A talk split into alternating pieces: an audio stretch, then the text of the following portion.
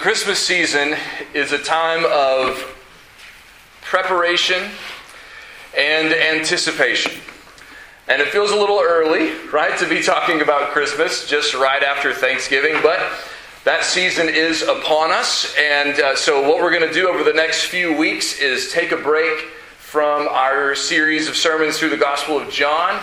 And we're going to be looking at the first chapter of Luke as well as uh, the first part of Luke chapter 2 over the next several weeks as we lead up to Christmas and prepare our hearts and build anticipation in our own lives uh, for the celebration of the birth of Christ.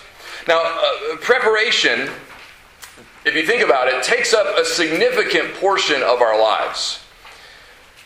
Preparation for a career can take years of school or apprenticeship or both. Uh, preparation for retirement can take not only years but decades of saving money little by little. And despite how long preparation takes, and most of us are not patient by nature, right? So the the long preparation can be difficult at times. Most of us, though, at least like the opportunity to prepare. Nobody wants to show up for a job that nobody's ever told them how to do and feel unprepared. Uh, I suspect most couples, when they have their first child, especially, are grateful for those nine months you have to prepare your home and prepare your heart and prepare your life for welcoming this little child uh, into your family. And preparation like that creates a sense of anticipation. You anticipate graduation after years of school. You anticipate starting a new job. You anticipate welcoming your first child. You anticipate reaching retirement, in part because you have prepared for those things for so long. Preparation also takes up a significant portion of the scripture. It's not necessarily how we often think about it, but the Old Testament is mainly a story of preparation. It's preparing the people of God through promises and events for the day when God would finally send his Son into the world to bring salvation. The Old Testament, in other words, is preparation for the New Testament. The Old Testament is full of promises about the coming of the Messiah that God gave hundreds and even thousands of years before Jesus entered the world born as a baby. And when we get to the New Testament, even, there's one more season of preparation. We're going to look this morning at the Gospel of Luke, chapter 1, beginning in verse 5. And what is particularly interesting about Luke is that Luke does not sort of rush into the, the life and ministry of Jesus like Mark does in his gospel. He doesn't even go more or less immediately into the birth of Jesus, or at least the promise of the birth of Jesus, like Matthew does in his gospel. Instead, Luke invites us into the period of final anticipation right before the arrival of Jesus. There's almost sort of an overlap here in the beginning of Luke with the Old Testament and the New Testament. So uh, listen along with me, if you would, as I read from the Gospel of Luke, chapter 1, verse 5 to 25. It says, In the days of Herod, king of Judea, there was a priest named Zechariah of the division of Abijah, and he had a wife from the daughters of Aaron, and her name was Elizabeth. And they were both righteous before God, walking blamelessly in all the commandments and statutes of the Lord. But they had no child, because Elizabeth was barren, and both were advanced in years. Now, while he was serving as priest before God, when his division was on duty, according to the custom of the priesthood, he was chosen by lot to enter the temple of the Lord and burn incense. And the whole multitude of the people were praying outside at the hour of incense.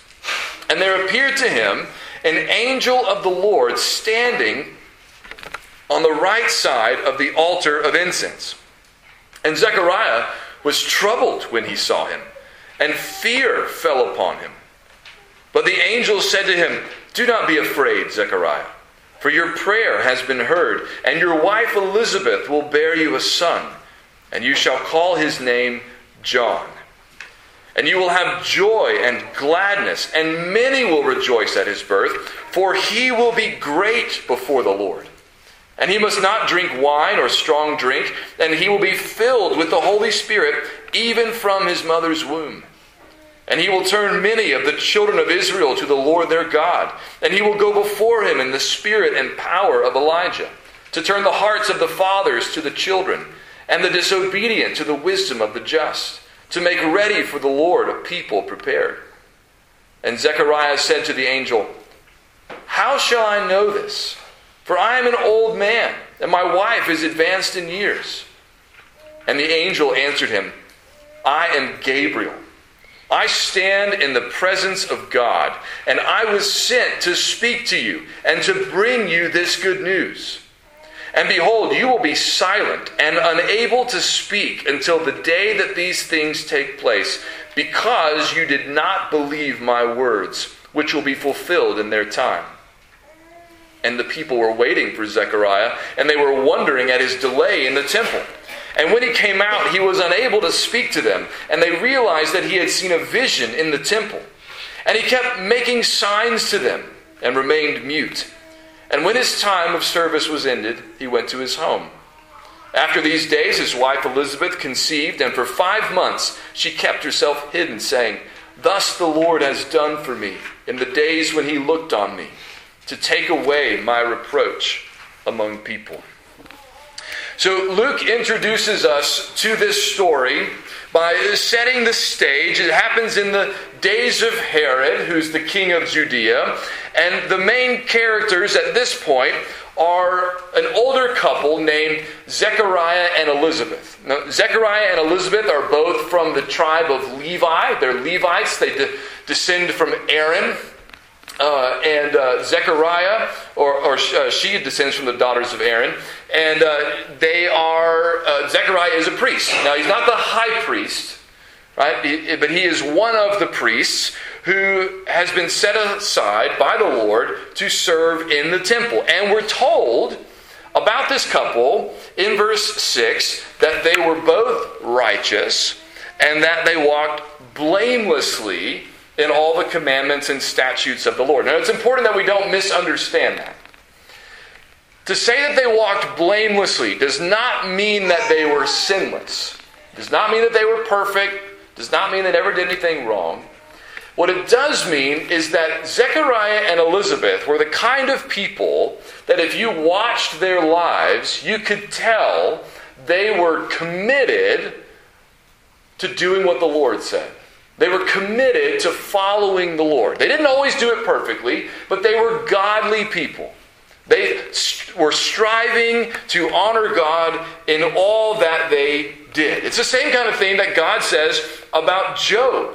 Remember in the book of Job, uh, from the very beginning, we're told that Job was a blameless and righteous man. And even when the, the sons of God come before the Lord to present themselves before him, God speaks to Satan and says to Satan, Have you considered my servant Job, that there is none like him on the earth, a blameless and upright man who fears God and turns away from evil? But God wasn't saying that Job was sinless. Even if other people might have thought that about Job, God knew better. And yet, God does affirm that Job is a blameless and upright man because he feared the Lord and he sought to honor the Lord and to avoid evil. Paul said the same thing about himself in Philippians 3 when he was describing what kind of person he was before he came to Christ. He said, As to zeal, a persecutor of the church, as to righteousness under the law, blameless. Again, Paul's not claiming sinlessness. But he is saying, I spent my life seeking to do all that God had commanded. Now, part of why it's so important that we know what kind of people Zechariah and Elizabeth were is because of what it says next in verse 7. It says, But they had no child, because Elizabeth was barren, and both were advanced in years. In other words, Zechariah and Elizabeth were blameless, godly people, and yet they couldn't have children. And the reason they could not have children was not because they had sinned in some way that God was punishing them for. The, their, their barrenness, their childlessness, was not a direct result of their own sin. Remember, this is the lesson of the book of Job that the suffering that people experience is you cannot draw a straight line between their suffering and their sin. The world just does not work that way. You can't say, oh, something terrible is happening in your life. You must have done something wrong to deserve that. That's what Job's friends kept telling him, and he kept insisting that wasn't true. And we might not would believe Job, except for God himself said at the beginning of the book that Job was a blameless and upright man. We have to be careful, both as we examine our own lives and we examine other people's lives, that we don't confuse our circumstances with God's verdict on our life. If you're experiencing trials, difficulties, tribulations, that does not mean God's mad at you. If you're going through hardships, you've got unanswered prayers, it doesn't mean that God's not listening to you. It may just be that He's saying, I'll, I'll take care of that in time, but I want you to learn to wait and trust me. Part of it is just that we live in a fallen world. People get sick Uh, people get cancer. People go through hardships. They lose their jobs. They lose their reputation unjustly. But hard things happen with their kids. I mean, uh, the families get broken. All kinds of things happen, not necessarily a result of our individual sin, but because we live in a world that is fallen because of the original sin, because of the first sin. So don't confuse your suffering or anybody else's with God's verdict on your life. Because if you do, you might be severely misreading the situation. Anybody who thought that Zechariah and Elizabeth were barren because they were ungodly was wrong. And yet, there's another layer to Elizabeth's barrenness that builds anticipation in this story. If we are familiar with the stories of the Old Testament, then as we hear about Zechariah's, uh, Zechariah and Elizabeth's childlessness and Elizabeth's barrenness, we start to recall significant stories from the Old Testament. Stories like the story of Abraham and Sarah. Sarah was barren. Abraham and Sarah were old by the time they had their first son, Isaac. But God had promised them they would have one. And God kept his promise, and Isaac was born to them in their old age. And then when Isaac got married, he married a woman named Rebekah, who was also barren. Isaac pleaded with God, and God heard his prayer and gave Rebekah not just one son, but two Jacob and Esau. And then Jacob's wife, Rachel, was also barren. But God provided for her and Jacob as well, and she gave birth to Joseph and Benjamin.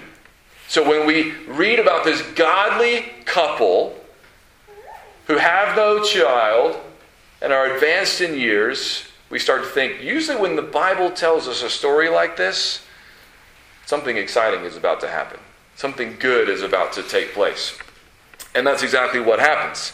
In fact, in the Old Testament, um, well, let me, let me come back to that. I don't want to get ahead of myself. We'll, we'll save that. Okay, so verse 8 says Zechariah was serving as priest before God. His vision was on duty. He, so he went into the temple. He's supposed to burn incense. And while he's there, something totally unexpected happened that scares Zechariah, and that is he sees an angel of the Lord standing next to the altar. Now, because the Bible is so compressed, right, there's so many stories that were told that happen over thousands of years, you can start to think like, well, every other day an angel appears to somebody, right? No. Very rare, right? Highly unexpected. It does happen occasionally, and almost without exception, maybe without exception, when an angel shows up, people are surprised and people are scared, right? And that's what happens to Zechariah. He does, he does not think, oh, good, I've been waiting for the day when an angel would show up while I'm on duty in the temple. Now I can ask him all my questions. No, he's, he's like thinking, what happens next? You know, well, what is this about? What are you going to say? What's going to happen to me? So he's scared, but the angel tells him not to be afraid, and he gives him good news. He says in verse uh, 13, he says, Your prayer has been heard, and your wife Elizabeth will bear you a son, and you shall call his name John. So Zechariah evidently has been praying, as we would expect, that God would give he and Elizabeth a child. And the angel says, I'm here to tell you that God has heard your prayer. Now, how long do you think Zechariah had been praying that prayer? He and his wife are old by this time. The first time he prayed that prayer was probably decades ago. Do you think there were some periods in Zechariah's life where he thought, is it even worth asking for this anymore? Uh, should I even keep praying for this anymore? But not only Zechariah, but I imagine there are people all over this room who could testify to the fact that they, you can pray for something for years, even for decades, and go through periods where you think, I don't even know if it's worth praying for this anymore. And then one day, when you least expect it, God comes through and answers that prayer. Anybody have that experience? Yeah, I thought so, right? Keep praying. Keep praying because God does hear you. That child, that grandchild you've been praying for for years, and you wonder, is anything ever going to come of this? Keep praying. Right? Whatever that thing is in your life, whatever that burden is that you're carrying, that thing that you you've prayed for a hundred times, don't stop praying for it. Don't stop praying for that person. Don't stop praying for that situation. There's nothing that's too hard for the Lord. He just doesn't operate on our schedule. He doesn't always do things at the time we wish that he would. But it doesn't mean he doesn't care. It doesn't mean he doesn't have a plan. It doesn't mean he doesn't hear. It doesn't mean he can't. It might just mean it's not time yet. And he wants you to trust him while you wait. So the angel says, You're going to have a son. And not just you're going to have a son, you're going to have a son who is significant, who is great, who has a, a tremendous role to play in God's plan. Right? He tells him that people are going to rejoice at his birth. He's going to be great before the Lord, verse 15. Uh, verse 16, he's going to turn many of the children of Israel to the Lord their God. Uh, he says in verse uh, 15 again that he's going to be filled with the Holy Spirit even from his mother's womb. This also has Old Testament echoes. Because in the Old Testament, the first person that's ever said to be filled with the Spirit of God is Joseph. And Joseph was born to Rachel, who had been barren. Also, Rebecca, who was barren, and Isaac prayed, and God opened her womb, and uh, she conceived and gave birth to twins, Jacob and Esau. Even while they were in the womb, God told her, I've got a special plan for the younger one. The older is going to serve the younger. In John's case, both of those things are true. That John is set apart in the womb and that he is filled with the Spirit like Joseph, but in this case, filled with the Spirit even in his mother's womb. From the beginning, before his birth, God had a special plan for John. And that plan was this that he was going to prepare the way for the coming of God's own Son into the world That's why in verse 16 he says, He will turn many of the children of Israel to the Lord their God. And then in verse 17, he will go before him in the spirit and power of Elijah to turn the hearts of the fathers to the children and the disobedient to the wisdom of the just, to make ready for the Lord a people prepared. The angel doesn't tell us he's citing Scripture, but Luke expects us to pick it up.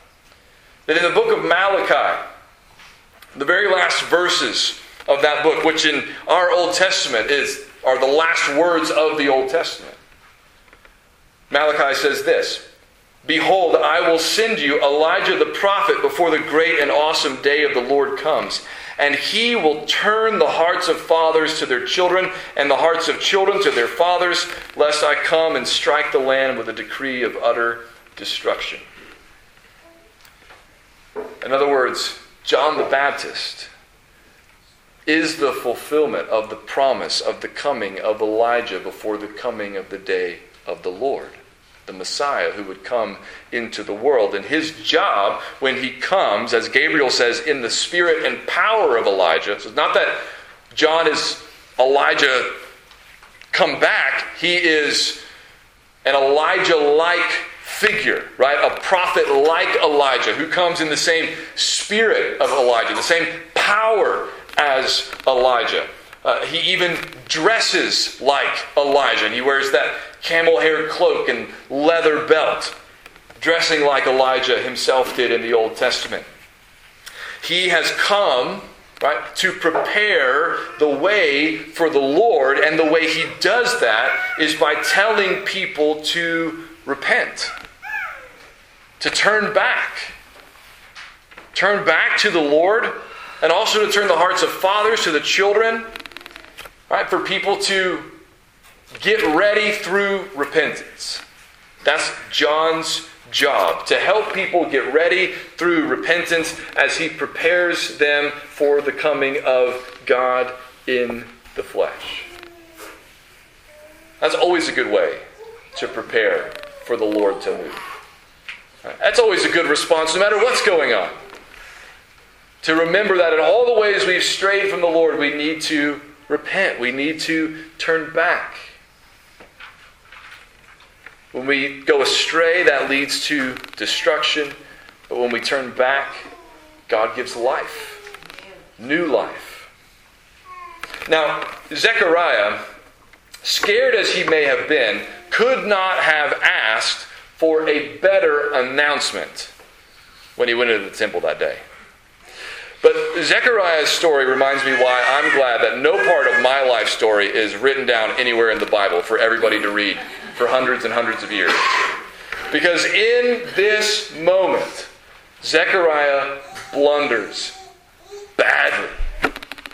So badly. He does not say, Thank you, Lord, for answered prayer. He does not say, That's amazing. I can't figure out how you're going to do that, but I'm so glad that God is going to do it. He basically says to Gabriel, how can I trust you? How can I know you're telling me the truth? Just a little word of the wise. Don't ever say that to Gabriel. Zechariah said to the angel, verse 18, How shall I know this? Now, this is different from when Mary hears that she's going to have a child and she says, How will this be? So there's a difference between saying, I don't know how you're going to do it, and saying, How do I know you're going to do what you just said? Those two things are very different. It's subtle, but it's significant. So he says, How shall I know this? After all, I'm an old man, and my wife is advanced in years. So Gabriel says, I am Gabriel. I stand in the presence of God and I was sent to speak to you and bring you this good news. Think about who's talking to Zechariah? An angel that he was terrified of a moment ago. Now he's questioning him. Where is he? He's in God's own temple. Receiving this message. Everything about this circumstance ought to say to Zechariah, even if your little brain, our little brains can't figure this out, you just go with it. You just believe that God can do it, right? That's how you're supposed to respond. But he doesn't. And so Gabriel says, here's the consequence for your unbelief. You're not going to be allowed to talk or able to talk until what I said comes to pass. Then you'll be able to speak. This event creates more anticipation because Zechariah is in the temple longer than he's supposed to be. Everybody knows how long it takes to offer incense, and then you come back out and they're starting to, you know, look at their watches, as it were. You know, think, where is this guy? What's going on? And then not only has he been in there too long, but when he comes out, it becomes clear he can't talk. And so the people realize he's seen something. Something happened in there, but he can't tell them what it was. You can imagine the kind of stir that would create among the crowd. But after his time of service ended, verse 23, he went home. Elizabeth conceived, just like Gabriel had said she would. She kept herself hidden for a time and said, verse 25, Thus the Lord has done for me. Now, whether or not Zechariah was finally able to communicate to Elizabeth what God had told him. I suspect he probably had. Later, he uses a like a chalkboard essentially to name his sons, and probably they figured something out. But whether he told her or not, Elizabeth understands what's going on. This has to be the Lord. There's no other explanation. Right? You may have had things in your life that may or may not be this dramatic that you can look back and say, I, I just know that would not have happened, could not have happened if God had not done it. That's what Elizabeth recognizes. The good news for Zechariah and Elizabeth that they're going to have a son who's going to prepare the way for the Messiah himself is just a prelude, though, to the even better news that's coming. When there's a group of shepherds minding their own business one night, just working, just doing their jobs. And a group of angels shows up and says, I bring you good news of great joy that will be for all the people. The Lord is coming. In this day, in the city of David, Savior has been born, who's Christ the Lord. He came to the earth not only to live, but to die, to rise, so that we might live, so that we might have our sins forgiven. That's the good news. I just hope you don't respond to it like Zechariah responded to his good news. Even if you do at first, God's merciful. Believe what he says. Trust him. He can do anything. There's nothing that's too hard for the Lord.